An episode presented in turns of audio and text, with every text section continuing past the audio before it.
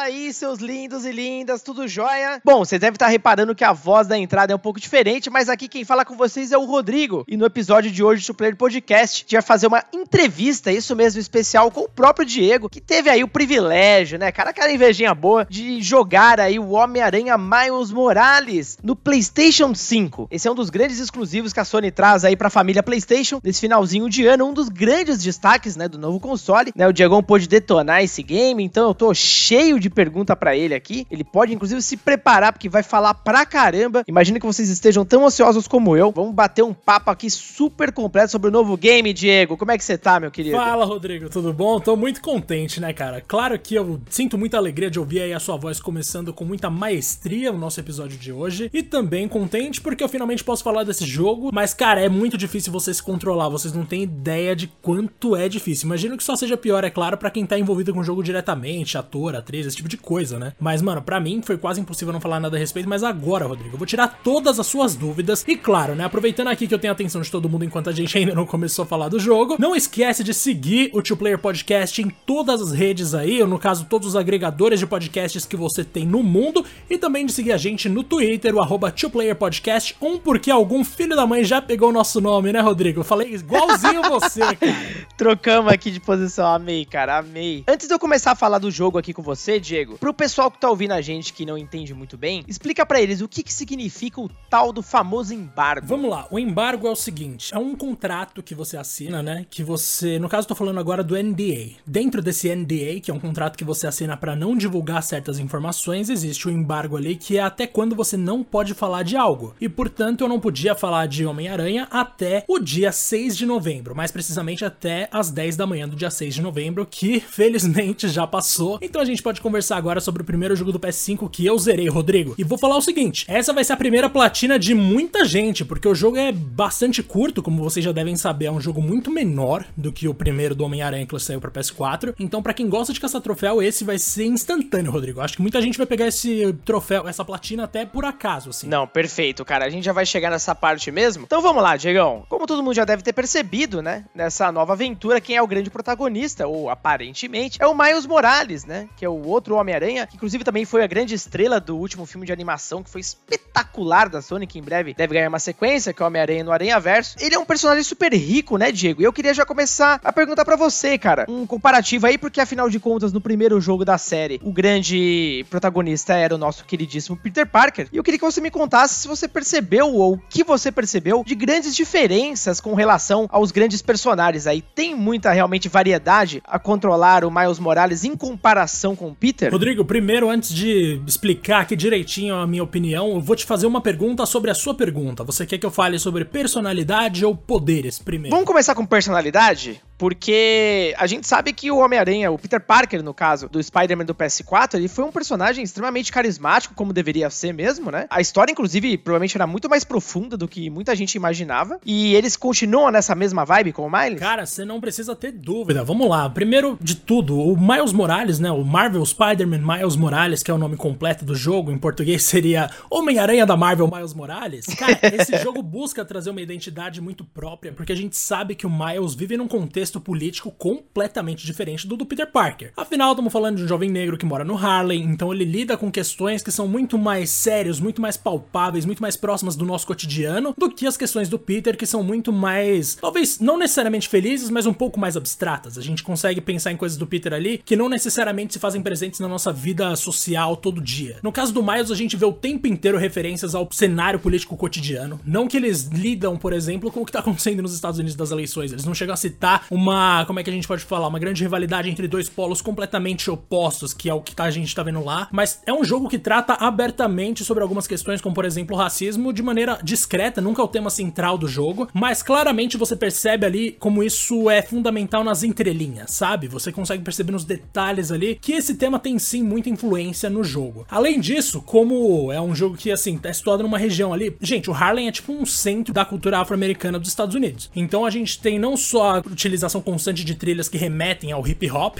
que é uma coisa que obviamente todo mundo já devia esperar, mas também a ideia ali de tipo, cara, toda a parte artística, até visualmente, é muito legal. A gente vê muito grafite na rua, tem uma grafiteira específica que é uma personagem bastante legal também. Eu, inclusive, chipo muito ela com Miles, mas eu não posso falar muito sobre isso. E a gente tem ali alguns pontos que é o seguinte: a gente tá acostumado em história de herói que tem o bem e tem o mal, certo? E com certeza tem um grande vilão ali que é indefensável no universo do Miles. Mas existem outros dois personagens que estão longe de ser heróis, que eles fazem parte ali da jornada do Miles e que eles trazem pontos muito válidos sobre qual é o melhor caminho para você deixar o Harley, para você tornar o Harley um lugar melhor. E eu gostei muito que eles não se limitaram àquela coisa clássica do maniqueísmo, né, que é você transformar qualquer história num debate entre o bem e o mal com os dois lados muito bem definidos, quando na real o Miles tem até alguns opositores que têm pontos muito válidos sobre como é difícil você mudar as coisas legalmente pro Harlem, considerando o histórico do Harlem nos Estados Unidos. Para uma comunidade negra é igualmente fácil em comparação a uma comunidade branca viver nos Estados Unidos? Com certeza não. Tendo essa noção, muitos caminhos encontrados pelos personagens ali para melhorar a situação do Harlem não são necessariamente pacíficos. E você se pergunta até que ponto eles são certos ou errados. Então, assim, Spider-Man Miles Morales nesse aspecto, Rodrigo, tá muito à frente do que foi o jogo anterior, ainda que a história não leve tanto tempo assim, então o desenvolvimento da trama é um tanto mais rápido, é um pouco mais. um pouco menos detalhado, vamos dizer assim, mas tem muito mais conceitos ali que são próximos da realidade. Certo. Antes da gente entrar no gameplay de fato, Diego, eu preciso perguntar ainda um pouco mais dos personagens, né? No jogo anterior a gente teve personagens bem icônicos da série, né? Incluindo a Tia May. E dessa vez, cara, os personagens secundários, até os próprios vilões, sem entrar em muitos detalhes, afinal de contas, esse episódio a gente não vai estragar a experiência de ninguém, né? A gente não vai explorar nenhum spoiler. Eles são tão interessantes quanto? Aí a gente tá entrando num ponto interessante, porque é o seguinte, né? Como eu falei aqui, existem esses conceitos debatidos a partir de personagens, então é claro que tem pessoas ali que são fundamentais. Por exemplo, a gente tem a Finn, que é uma amiga do Miles. A Finn, para quem não sabe, é uma personagem que até já apareceu em outras mídias como parte do universo ali do Miles, mas de maneira muito diferente. No jogo, ela é uma amiga do Miles que você aprende a gostar com o tempo e que tem a própria trajetória, tem uma história muito legal, mas assim, é uma pessoa que você conhece ali. E como o jogo não é tão comprido assim, é claro que não dá tanto tempo da gente se apegar a ela como a gente se apegou a uma Tia May da vida, uma Mary Jane, nada do tipo, né? A gente sabe que existe um limite ali. O mesmo vale pro Aaron, que é o tio do Miles, que é o Gatuno, né? O vilão que vocês já devem conhecer de muitos lugares. Muito o Aaron bom. tem uma participação uhum. muito legal nesse jogo específico. E vou falar que até, assim, a participação dele, de certa forma, para mim, pelo menos, foi um tanto inesperada, cara. Considerando outras coisas que eu já acompanhei do personagem, eu esperava uma participação um pouco mais óbvia, mas eles foram por um caminho que eu gostei bastante. E além desses dois, tem o melhor amigo do Miles, o Gank, se eu não me engano é assim que se pronuncia, mas eu posso estar errado, que é sensacional. Ele é o alívio cômico do negócio, ele é muito parecido com o Ned do MCU, aquele amigo do Peter Parker, né? Que é um rapaz ali que tá sempre no computador auxiliando o Miles de longe e é o único que sabe do grande segredo do Miles, né? Então, assim, a gente tem ali um elenco forte, mas não é um elenco que tem décadas de história, como no caso do Homem-Aranha tradicional, porque a gente nem pode comparar, né? O Miles surgiu há pouquíssimo tempo em comparação com o Homem-Aranha clássico e, portanto, quem faz parte da rotina dele é uma galera muito menos familiar para nós em comparação com quem é a galera que forma a turminha ali do Peter Parker. Cara, legal. Parece bem complexo mesmo, né? A,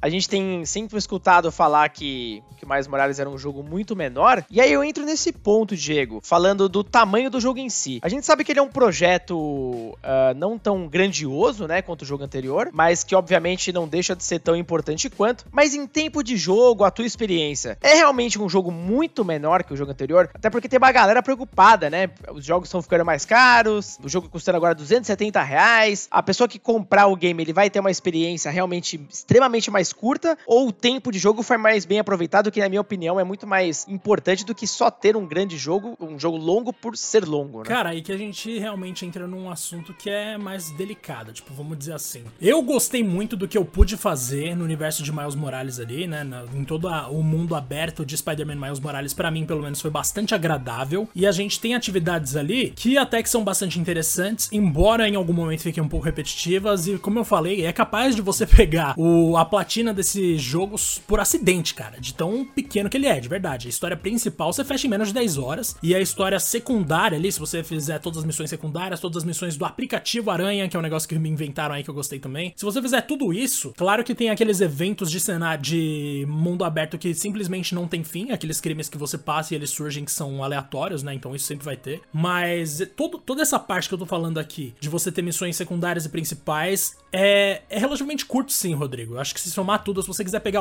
a platina, eu duvido que você leve mais do que 25 horas pra fazer. E portanto, é óbvio que você não tem aí um jogo tão grande quanto o primeiro jogo do Homem-Aranha. Claro que para muita gente talvez valha uma reflexão. Será que vale pegar agora? Será que vale pegar mais pra frente? Quando vale pegar esse jogo? Fica para cada um, não vou dar sugestão nenhuma aqui. Mas de fato é mais curto e mesmo assim, Rodrigo, ele é fundamental para apontar a direção em que o bagulho vai seguir agora. Porque a gente tem não só a construção, o desenvolvimento da personalidade do Miles, a apresentação dos poderes dele que são muito diferentes dos do Peter, mas a gente tem também ali alguns indícios de como vai ser o próximo jogo. Então isso para muita gente com certeza vai ser fundamental, concorda? E claro que assim, apesar de ser um jogo menor, cara, naturalmente, por ser um jogo menor, você vai buscar maneiras de você prolongar sua jogatina ao máximo. Então se você for fazer sua campanha, dificilmente você vai se sentir satisfeito. Logo você vai se sentir motivado a ir atrás de outras coisas. E vai ter coisa para você fazer num nível razoável, e eu vou te falar, velho, que de jogo de mundo aberto recente que eu joguei, talvez tenha sido o que mais me agradou, porque é um jogo que se encaixa bem na rotina mesmo de quem tá muito atarefado, que foi o meu caso nas últimas semanas,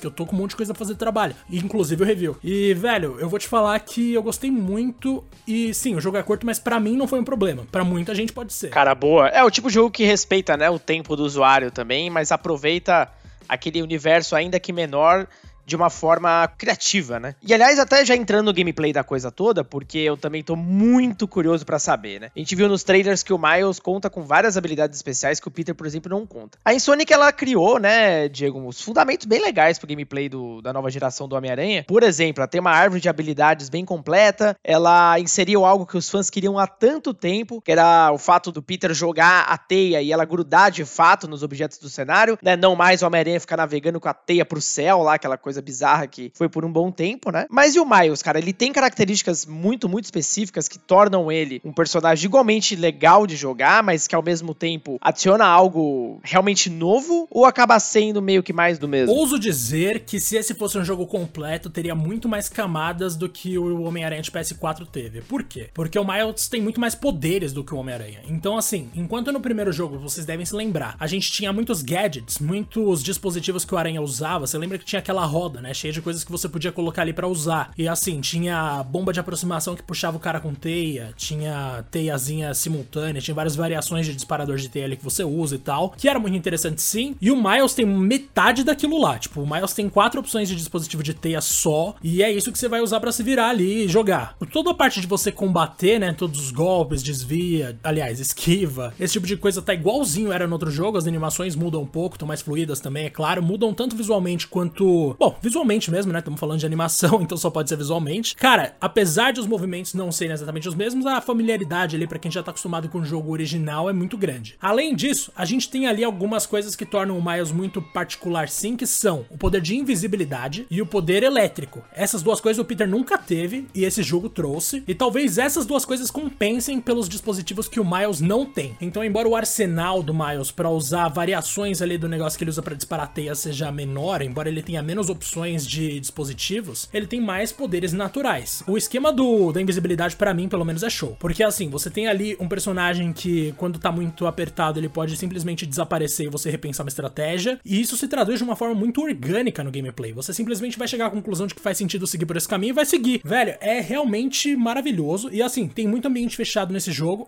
algo que eu detestei, pra ser sincero. Mas nesses ambientes fechados, é muito importante você saber usar a invisibilidade. Porque é algo que vem a ser fundamental pro gameplay, para você conseguir evoluir e lutar contra umas hordas de inimigos que são gigantescas, velho. O bagulho é grande mesmo, assim. Eu nem acreditei que tinha tanto inimigo na tela. Eu não sei se eu tô. Eu não sei se eu tô com a memória ruim, mas eu acho que o primeiro jogo não tinha tanto inimigo na tela de jeito nenhum. E é impressionante como o modo de desempenho do PS5 permite que todos esses personagens estejam lá. E mesmo assim o jogo rode a 60 quadros por segundo perfeitamente. E, velho, é, é louco. Você se sente realmente cercado por muita gente, velho. Então a invisibilidade é fundamental. E os poderes elétricos eu achei maravilhosos também também, porque deixa todos os golpes do Miles mais fortes. Eles usam até pra uns enigmas lá. Os enigmas eu achei meio bobos assim, mas o combate em si eu achei sensacional quando você usa, quando você aprende a usar os poderes do Miles específicos. Meu Deus do céu, é muito louco. Cara, e nessa parte o DualSense ele faz alguma diferença bacana? Que a gente sabe que o controle do PS5 é um dos grandes diferenciais do console, principalmente pelas sensações que eles passam, que ele pode passar agora pro jogador, né? No caso do Miles Morales, eles aproveitaram isso de alguma forma ou nem tanto? Cara, vamos lá, né? Deixa eu pensar aqui. Eu sei sei que tem a parte do touchpad, por exemplo, vai. O touchpad você consegue usar para acessar o aplicativo do Miles que eu falei mais cedo, que é onde tem umas missões opcionais ali, e é bem tranquilo, você só passa o dedo da direita para esquerda, numa sensibilidade ali ok também, responde muito bem. Só que a gente tem, vamos ver o que mais. A gente tem também parte de você tá andando por aí explorando a cidade. Sempre que você tá explorando a cidade, o vento tá contra o Miles porque ele tá a toda velocidade ali indo de arranha-céu em arranha-céu. Nessas partes específicas eu curti demais o jogo, porque assim, aliás, o controle, porque você tem a vibração que ela é, parece que ela é muito, ela é pensada muito manualmente, tá ligado? É uma coisa quase artesanal, assim, a construção da sensação de vibração do controle. Então, quando você tá contra o vento, você sente uma pressãozinha diferente nos dedos, você sente uma tremida bem mais forte dependendo da velocidade que você tá. Eles souberam usar aquele feedback áptico, né, que é como eles estão chamando, relativamente bem, mas não é esse jogo que vai ser o exemplo do que o DualSense consegue entregar, tá ligado? É, ele é um jogo para ser um pouco mais pé no chão também, imagino, né? Não, não é necessariamente aquele case pro DualSense, mas acho que só de ter essas funções já, já adiciona alguma coisa legal, cara. Indo pro, né, pô, um jogo que estreia junto praticamente com o PS5, né? Um jogo de nova geração, ainda que a gente saiba que ele também vai sair pro PS4. Todos os trailers que a gente viu até agora estavam rodando na nova geração. Cara, teve algum. Você percebeu algum salto grande de, de diferença, principalmente visual, uh, loads e tudo mais, com relação ao jogo anterior? Demais, mano do céu, Rodrigo, você não tá ligado, velho. Tipo, depois que eu dei play no negócio, não acabou. Você não, você não espera mais nada. Você não espera fazer absolutamente nada, de verdade. E até na viagem rápida, quando você usa, é um negócio muito, assim, no máximo um segundo segundo 2. E como eu falo no meu review no IGN, velho, sei lá, se eu vi tela preta em algum momento, foi depois de concluir alguma missão secundária que rola um fade out e aí um fade in de tipo um segundo, um segundo e meio. Mas, mano, não tem, não tem, esquece. Tela de carregamento é um bagulho que claramente ficou no passado. Eu raramente precisei ver a tela piscar preta que seja, assim, foi muito, muito pouco mesmo. E o que eles fazem, imagino, para variar isso, né, pelo menos nas missões principais, as da história principal, é justamente meter algumas cutscenes ali que você não espera. Então, assim, você tá jogando, entra a cutscene e você volta a jogar numa fluidez que eu achei maravilhosa. E naturalmente, imagino que esse tempo aproveite para otimizar algumas coisas que vão carregar depois. Mas eu vou ser sincero aqui que, mano, eu não vi tela de carregamento nesse jogo em momento algum. E quando você dá play, velho do céu, é muito louco, porque assim, o menu do jogo é o Miles no metrô. E quando você aperta começar o jogo, ele simplesmente sai daquele metrô que ele tá no menu e o jogo começa. É nesse nível, assim, é direto, velho. Não tem tela preta, não tem corte, não tem nada. Caramba, é que maravilhoso, cara. Isso pra experiência sensacional, né? Tinham vazado alguns vídeos já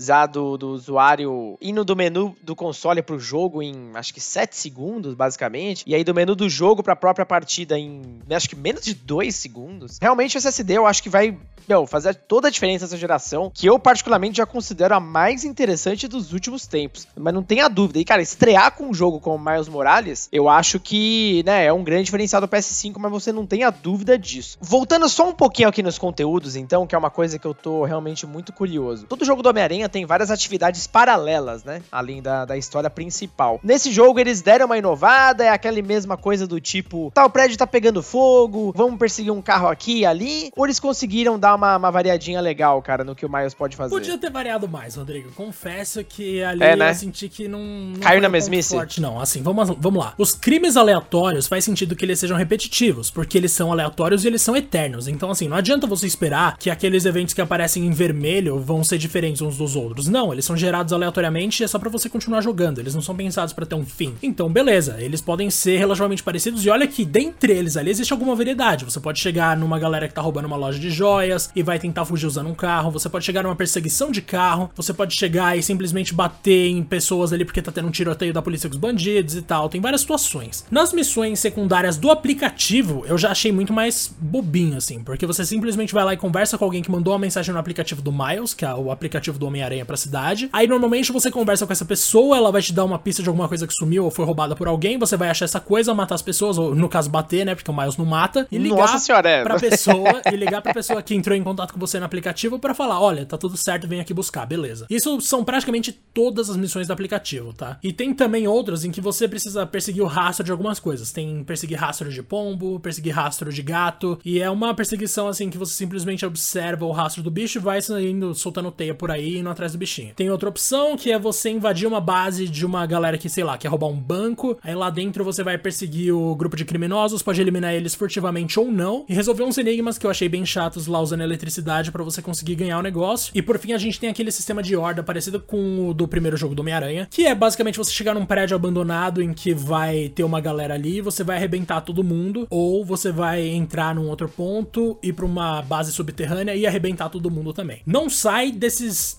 desses todos que eu falei aqui, e mesmo assim vocês podem perceber que os modelos que eu citei. Ah, não, ó, tem mais um que eu vou lembrar aqui que é o seguinte: quando você tá em algum lugar e tem um encanamento estourado, tipo, seja por causa de um incêndio ou porque alguém furou de propósito, você vai usar a visão do Miles para perseguir esse encanamento, chegar numa ponta, fazer alguma coisa, resolver o, problema e voltar. Tem essas duas coisas, essas coisas todas que eu falei aqui, e elas todas são opcionais, né? Então até que é uma variedade considerável, mas chega um momento em que você já não, sei lá, você não se sente muito inspirado para continuar. Pelo menos eu não me senti, sabe? Mas tá longe de ser cansativo igual, igual as de, de outros jogos, assim como por exemplo Assassin's Creed Odyssey, que você tem que percorrer distâncias absurdas. É uma coisa muito mais rápida, você resolve muito mais rápido, não à toa eu fiz tantas, mas não são muito variadas. Né? Bom, Diego, tudo que você tem me falado aqui, os detalhes, gameplay, personagem e tal, cara, você é um maldito, porque você tá me deixando com mais vontade ainda de jogar. Eu tô maluco por esse jogo desde que ele foi anunciado. O Homem-Aranha, uh, você sabe bem, seu também, é meu, um personagem favorito dos quadrinhos.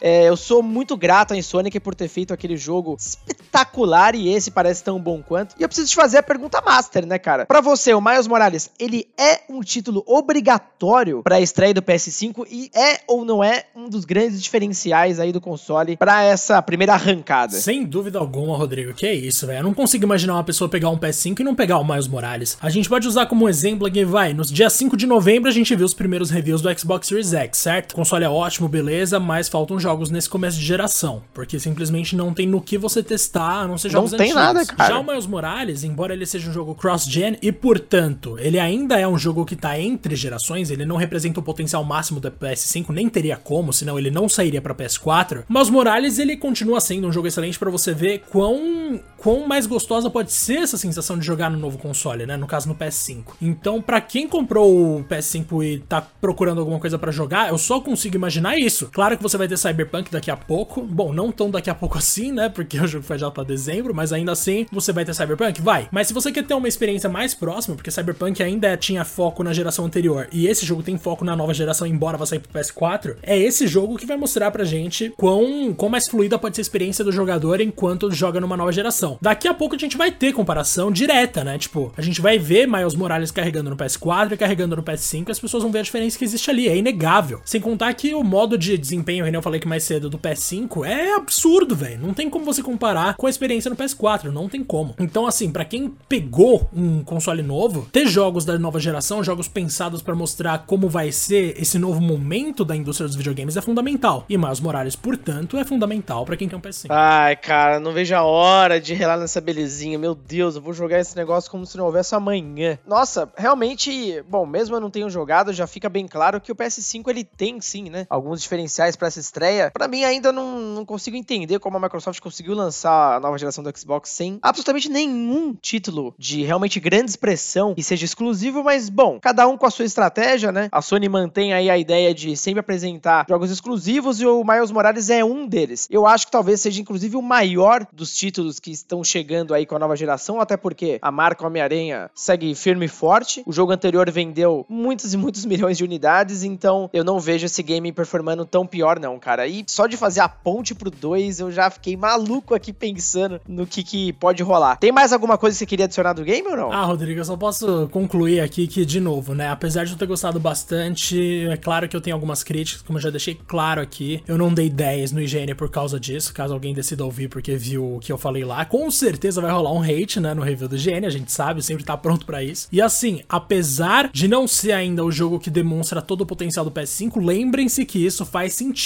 porque esse jogo ainda também tem que sair no PS4, gente. Então não é esse que vai determinar a nova geração mas continua sendo uma experiência muito válida e para quem gosta de Homem-Aranha é fundamental, Rodrigo. Nossa, é maravilhoso, Diego, maravilhoso. Agora só resta para nós pobres aqui, só resta esperar o momento certo para poder jogar essa maravilha, cara, que tá marcada para ser lançado aí. Basicamente junto, né, Diego, com o PS5 nos Estados Unidos e no Brasil ele vem também junto com o console, certo? Exatamente, cara. Aqui no Brasil, quando o console chegar no dia 19 de novembro, lembrando que vai chegar um pouco mais barato, né? Agora os novos preços do PS5 são com leitor de disco, o console o preço tem o preço sugerido de R$ 4.699 e se eu não me engano, com sem o leitor de disco é R$ 4.199. Acho que é exatamente isso. Vai chegar aqui assim que o console estiver disponível, o jogo vai estar disponível. Eu recomendo para todo mundo pegar porque uau. Ainda não é um jogo que me fez pensar, caraca, começou a nova geração, mas deu um gostinho que não saiu da minha boca. Nossa, sensacional, cara, sensacional. Bom demais ver você falando sobre esse jogo. Eu sei o quanto você também curte o personagem e imagino que você deve ter divertido demais. Diegão, acho que agora é a hora das nossas tradicionais recomendações, hein, cara? O que, que você acha? Ah, eu achei que a gente ia pular, porque já tem 30 minutos de episódio já e eu tenho que editar isso tudo hoje.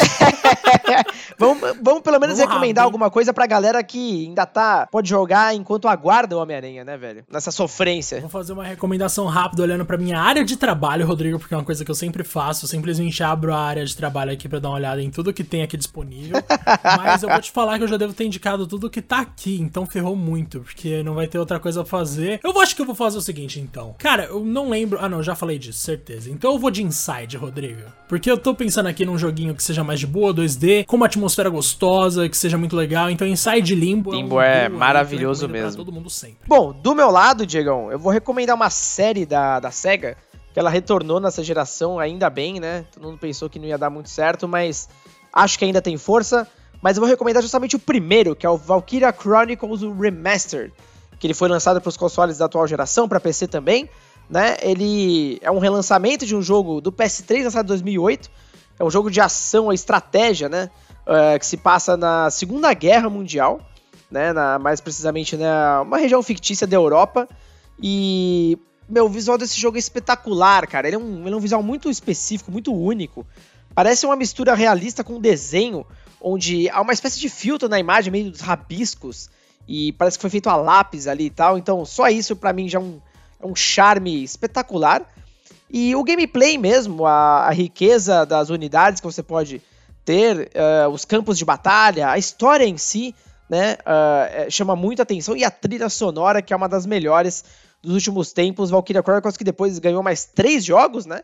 Sendo o quarto exclusivo dos consoles atuais mas eu vou recomendar o primeiro. Se você se apaixonar por esse, por favor, vá atrás dos demais. Cara. Perfeito, Rodrigo. Olha, muito obrigado por esse episódio aqui que foi incrível. Eu também tava esperando há muito tempo para falar desse jogo com você, porque eu sei que você é apaixonadíssimo pelo nosso queridíssimo Homem-Aranha, que é o meu herói favorito. Imagino que seja o seu também. E, mano, que jogo. Recomendo. Eu espero que você possa jogar em breve, viu, Rodrigo? De verdade. Um grande abraço para todo mundo. Abraço, né? Eu falei igual um bebê agora. mas um grande abraço para todo mundo e para você também, Rodrigo. Ah, um grande abacinho para você e para toda a galera que tá escutando a gente. Nos vemos no próximo episódio, pessoal. Até lá.